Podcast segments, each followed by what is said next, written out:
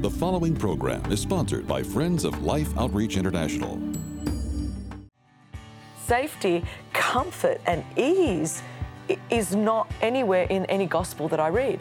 There is no risk free living. Jesus says, drop your nets and follow. All bets are off. I'm not taking you to safety, in fact, but I'm taking you on an adventure and I'm taking you to freedom. And freedom is not safe. Coming up on Life Today, author and speaker Christine Caine helps you understand how to break free from the clutches of shame and start living your destiny.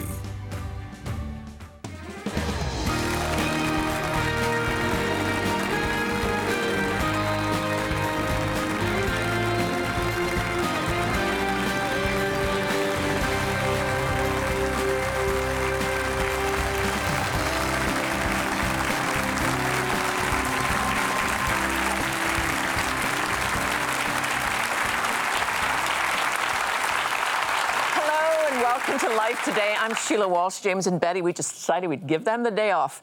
But I'm so thrilled I get to spend some time with one of my favorite people on the planet. In fact, of those other planets, I'm still going to like her better. Um, and I have to tell you, my son, there's no one on this planet, literally not a single person on this planet, that my son, who is a godly, strong, amazing ma- man, respects more than my guest.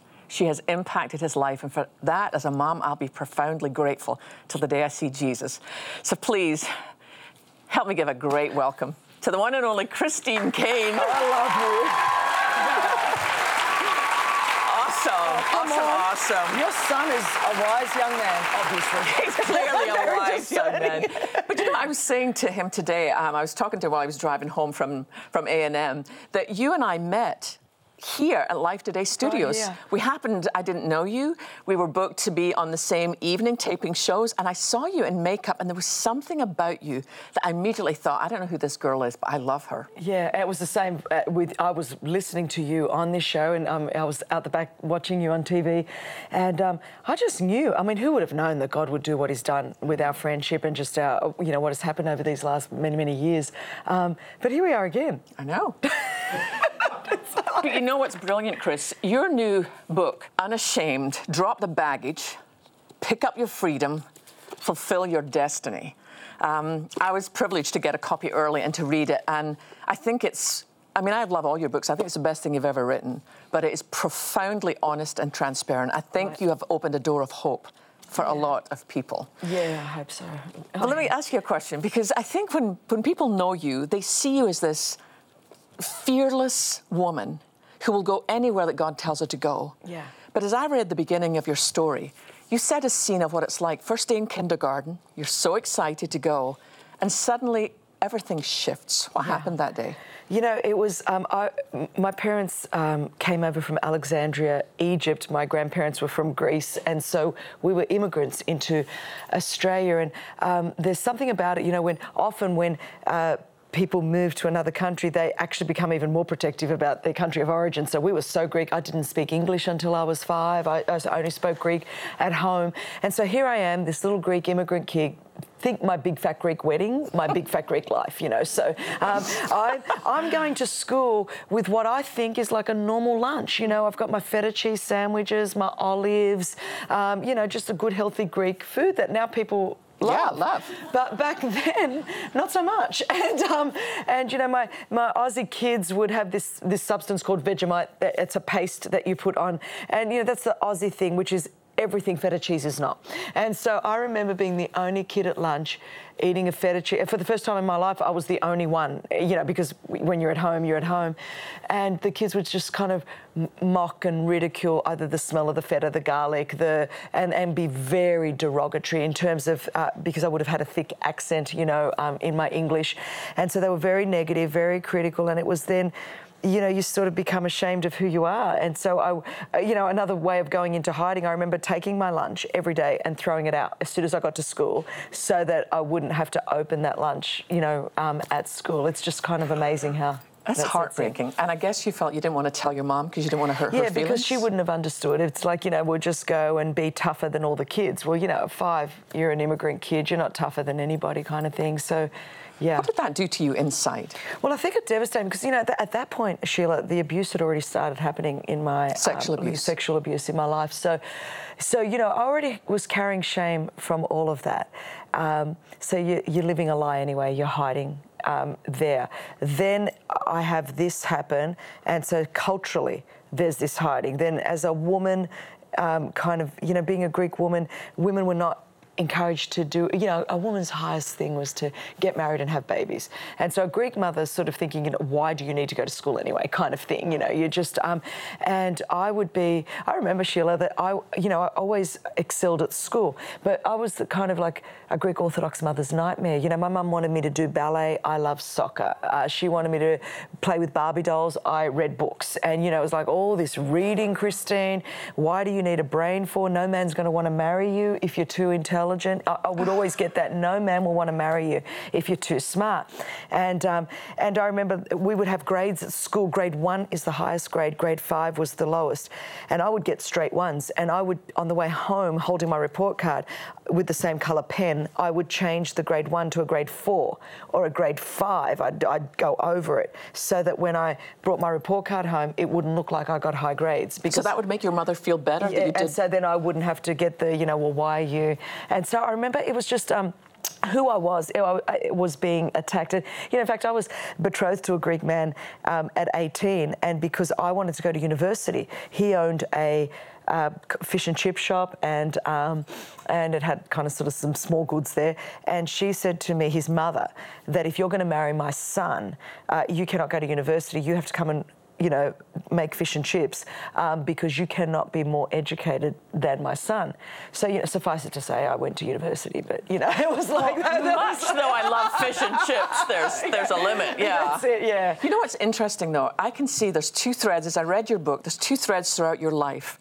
The incredible faithfulness and calling of God on your life, Yeah. but this attack from the enemy to silence your voice. Because at school, you learned you just don't speak up, that, that the natural leadership that you were beginning to exhibit was something you had to squelch. Well, totally. I, I- remember, you know, at five years old, six years old, I think, I was in year second grade, and so we in Australia, you get a report card mid-year, which is June, um, and then you get the end of year in December report card. So in the mid-year, I had all my little grades, and then uh, the teacher had written, um, Christine shows a lot of potential, but she has to learn that she can't always be the leader.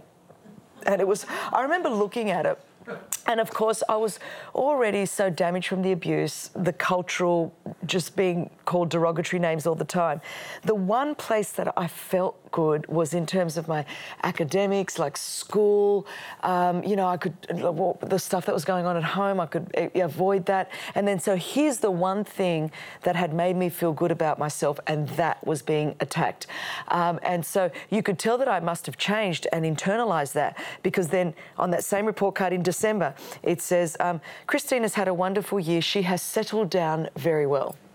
And Oh, you just go there, yeah, I know. You just go. So it's like you know, but let's put you in a box. Um, so you know, the, the root of shame makes you feel fundamentally unworthy anyway. You know, when you, you're being abused initially, uh, you think what's happening to you is wrong. But when it happens for a really long time, you start thinking there's something wrong with me. That's why it's happening. And so you go into hiding. And um, I spent most of my life hiding who I was, minimizing. Okay, don't be too much for people, don't be too smart. And then, you know, um, I got saved, and praise the Lord, I, I got saved into a culture that affirmed women. But, you know, I ministered to the broader Christian church across the globe.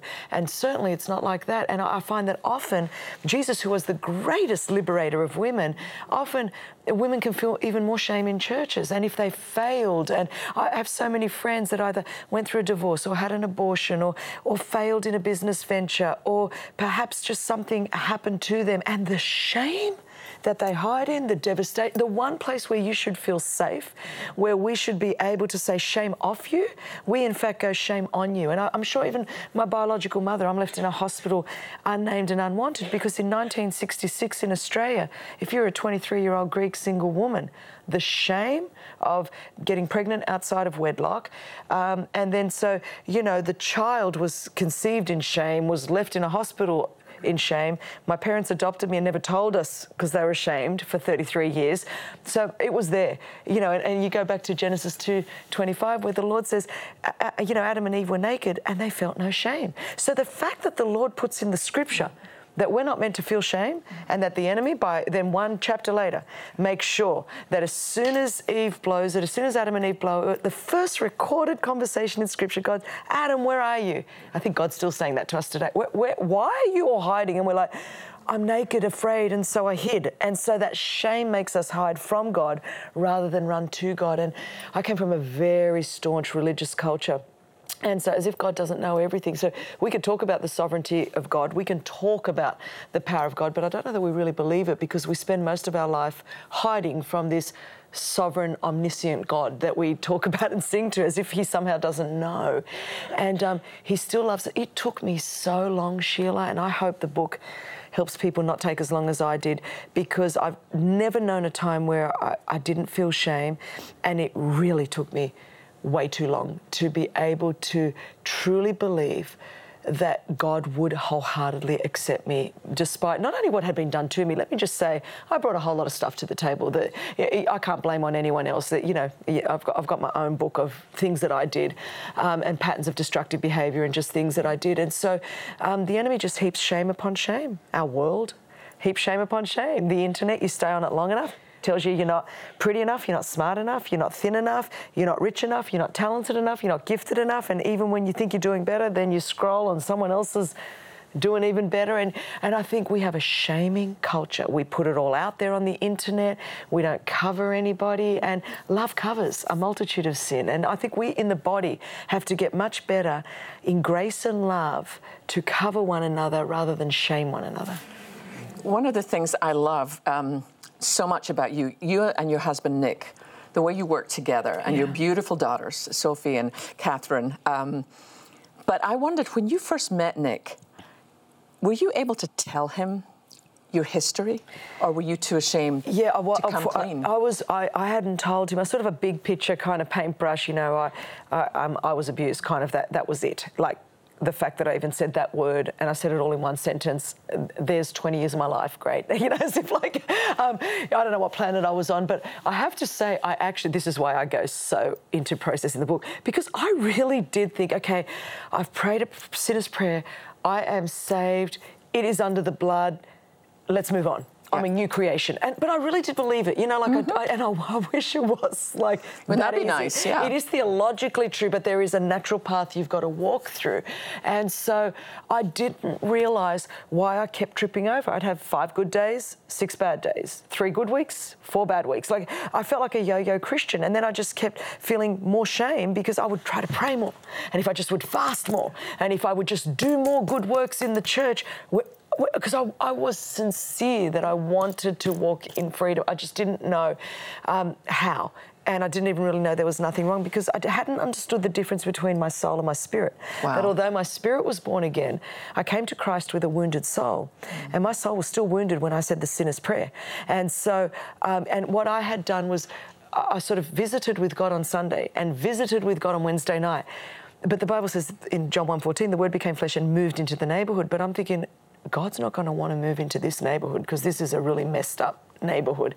And, um, and then I got to, Nick and I um, were just about to get engaged where then you would realize I would have to really be in his neighborhood because you like live together.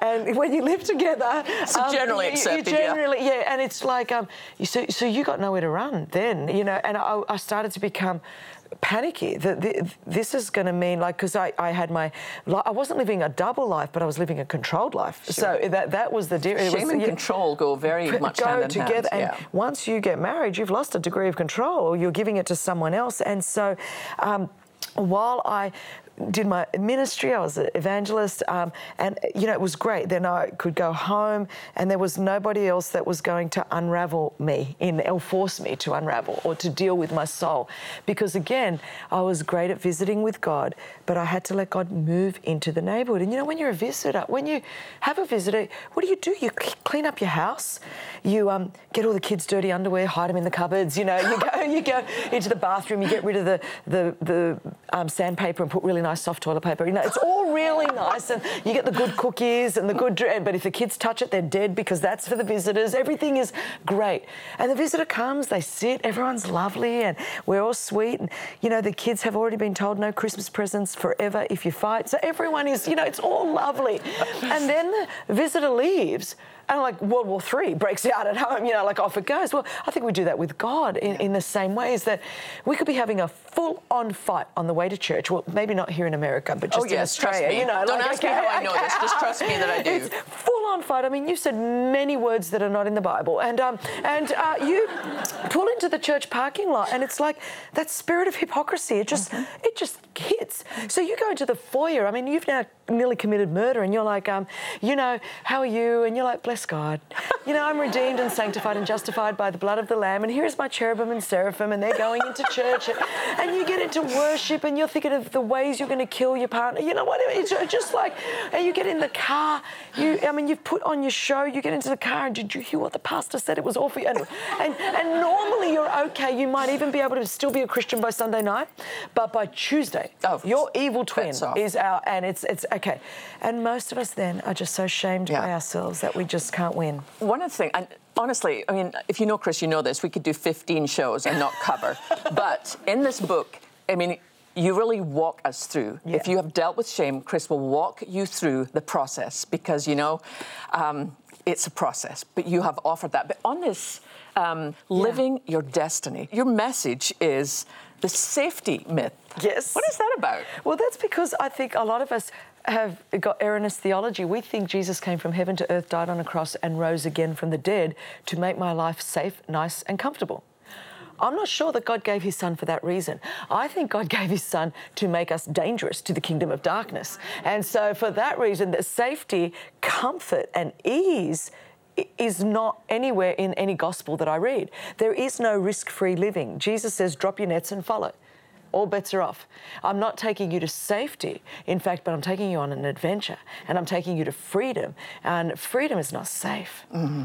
But you know, I love, I love the fact that everything the enemy has tried to do to you God has brought such wealth from it. I remember when you were struggling with your throat cancer, yeah. and then you got through that. And I remember Nick saying, you know, the enemy really blew it. I mean, he just, if he really wanted to get her, he should have killed her. Now he's just made her mad, you know. totally. And I think it's like with all of our life, and, you know, here we are rescuing the victims of human trafficking, and a lot of that stories about that. Like, you know, Jesus not only rescued me from a shame filled life and um, from abuse and pain and being abandoned at birth and um, being adopted, but then he's also used me to rescue others, which is true redemption. That's what's yeah. more than a conqueror is. That um, it's, it's like that the very thing the enemy meant for evil, God has worked together for good. And I think we have to understand that what and the only way ultimately we do that, otherwise we will live as victims of our past forever and our, our history will define our destiny unless we make a decision to make what Jesus Christ did for us bigger than what anyone else has done to us.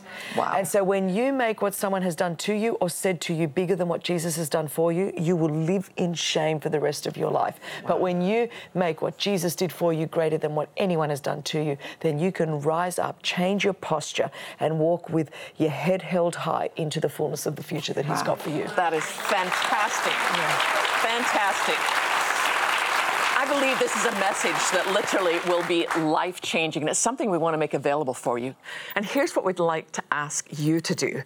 We have this phenomenal opportunity every month. You might not even know about it, but every month we have the opportunity to support getting a film into villages in India, teaching them for the very first time about Jesus Christ. It's amazing. Watch this.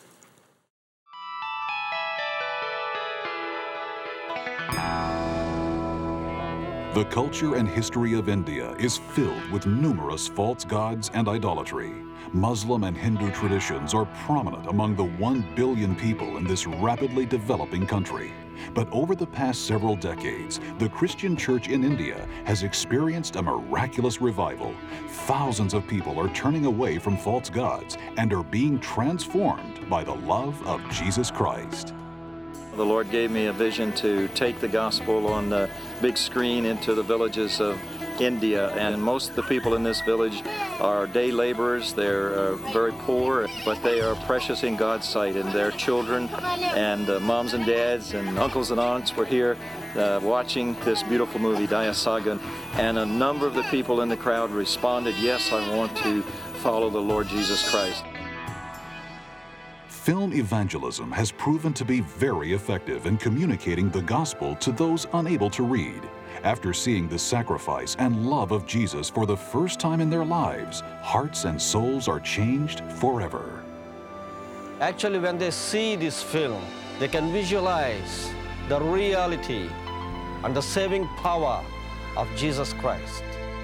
Jesus is no longer a foreign God to them because of this film. I had to raise my hand when invitation was given. What else I could do when he died in my place? We today have the opportunity to share the gospel with these who worship idols and see them realize that Jesus, the Son of God, is their Savior, and they will turn their eyes from idols and serve the true and living God. Will you do all that you can right now? There are many thousands of villages waiting for someone to sponsor our teams to enter that village and change their lives forever. Isn't that amazing? I love what you said. I mean, I had to raise my hand. What else could I do when I heard that God died for me? You see, a billion people who've been told there's all sorts of gods out there who all want you to do something for them. We get the opportunity to bring the truth of the one true God who did everything for us. And the first time that they see this movie, they're so overwhelmed by the beauty of such a sacrifice that literally there's a beginning of a revival happening in India. But I, I love this team. I, have worked with them before, I've known them for years, and we need to get behind them. You know, we do this all the time at Life Today, every month, but we don't always bring you news about it. And that's why this is really special, because while God is moving in India, let's join in. And, and it's so simple to do $40 will allow 400 people to see the movie. 40 bucks. 120, you will let 1,200 people see this movie. Or perhaps you think, you know, I want to do more. $4,400 sets up a whole team to go into a village to set up. And the amazing thing about the Indian people is they are movie fans. If you tell these people in a remote village, hey, tonight we're showing a movie, they will all come out. But honestly, it's amazing when they see the story for the first time, when they understand that here is a God who died for them. They are coming to Christ in the droves, and you and I can help. We can do so much. So, what I'd like to ask you to do is would you go to your phone and make a pledge right now? $40, 400 people will see the movie. $80, 800 people. It's amazing. And if you think you could do more, 4,400 will set up a team and they get there however they can. They crawl over stones, they take their bikes, they do whatever they have to do to let these people see for the first time the true story of a God who loves them. We want to join hands with these people and say, yeah, we want to make sure that this keeps going to all 1 billion people in India have heard the good news of Jesus Christ. what an amazing privilege. So, for any gift at all, we will send you Living Your Destiny, this amazing CD teaching series, so you can discover who you are in Christ.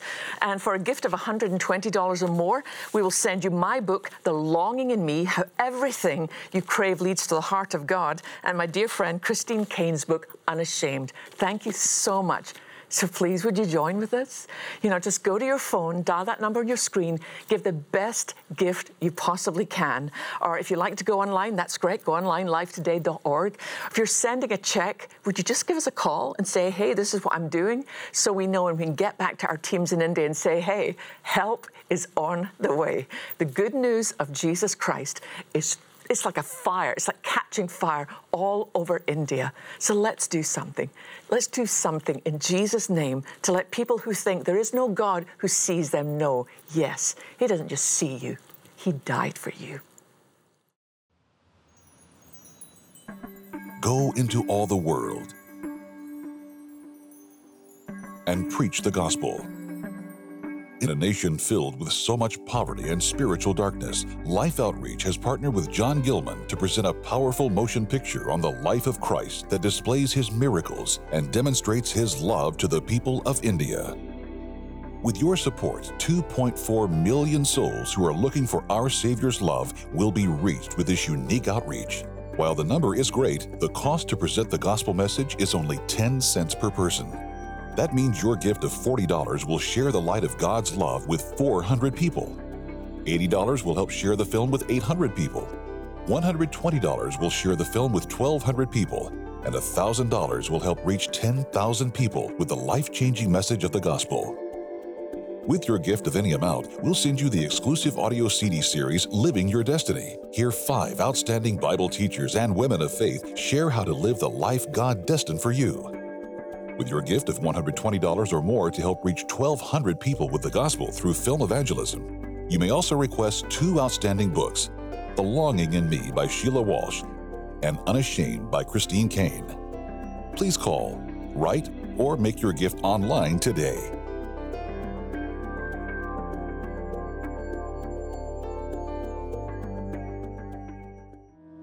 Dear friends of LOI, James and Betty, I don't know how to say thank you. We've been partners now for years, and uh, your investments in India and our film teams has helped to reach millions of people. And on behalf of the hundreds and hundreds of young men and women that are going out nightly and showing this powerful movie, Daya Saga, thank you, thank you. God bless you. A great harvest of souls is being won.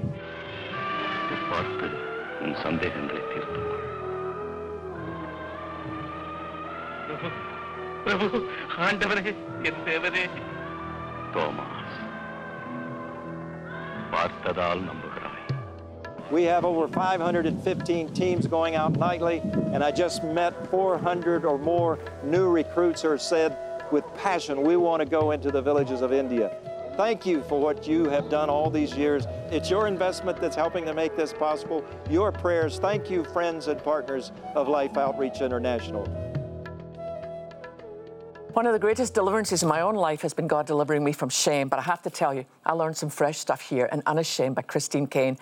Please, would you help me thank the one and only Christine Caine? Love you, love you, love you. Thanks,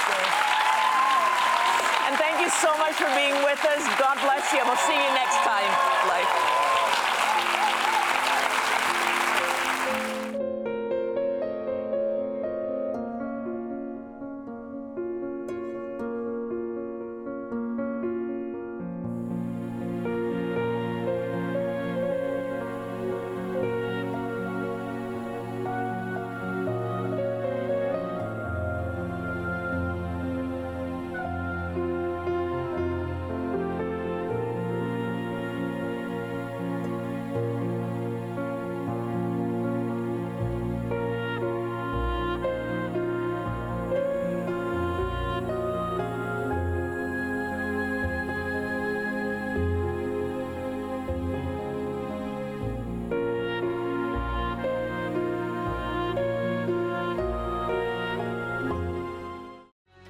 The last time I ever looked in my father's eyes was turning in time to see him about to bring his cane down on my skull.